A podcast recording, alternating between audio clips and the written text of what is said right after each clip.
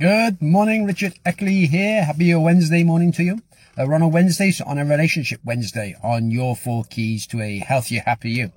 And today's unfortunately the anniversary of my mum passing away. She passed away this time last year.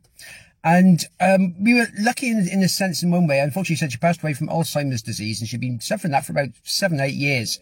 And so we knew the end was coming. So we had time then to sort of thank her for all she did and spend time with her and just appreciate all the things she did for us in our lives. And a lot of people don't get that, that that, that time, if you like. They're lucky their, their loved one could possibly just go off to work in the morning and then perhaps an accident could happen or a medical illness and they never see them again, never get that chance to say thank you. So it was so important. So all the memories I got with my mum, like going on a holiday with her, just having weekends away with her, just going for a coffee with her and chatting with her. I got millions of memories of my mum. And it's so lucky that I had a chance to say thank you for those memories while she was still here before she passed away. So it's so important today if you possibly just reach out to a, an old family friend, possibly someone you just lost contact with, and you just think, once they're gone, it's it's so final. There's nothing you can do about it. So if they're still around, there's still a chance of perhaps rebuilding a connection. Perhaps you fell out an argument and fell out over something silly, or perhaps you just lost contact and didn't reach out to them.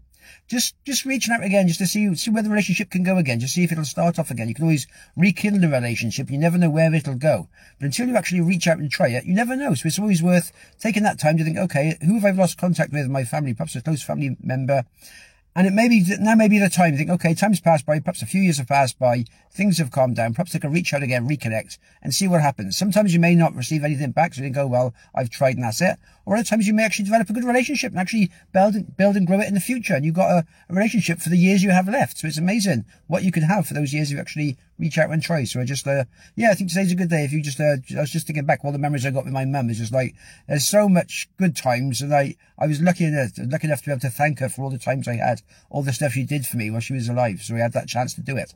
And as I said, a lot of people don't get that chance. So sometimes just to reach out, reach back and just so reach out and see what happens. You never know. It's just like could, could lead you somewhere where you want to go. Go. Just, uh, just my thought today. There you go. Have yourself a good one. All the best for now.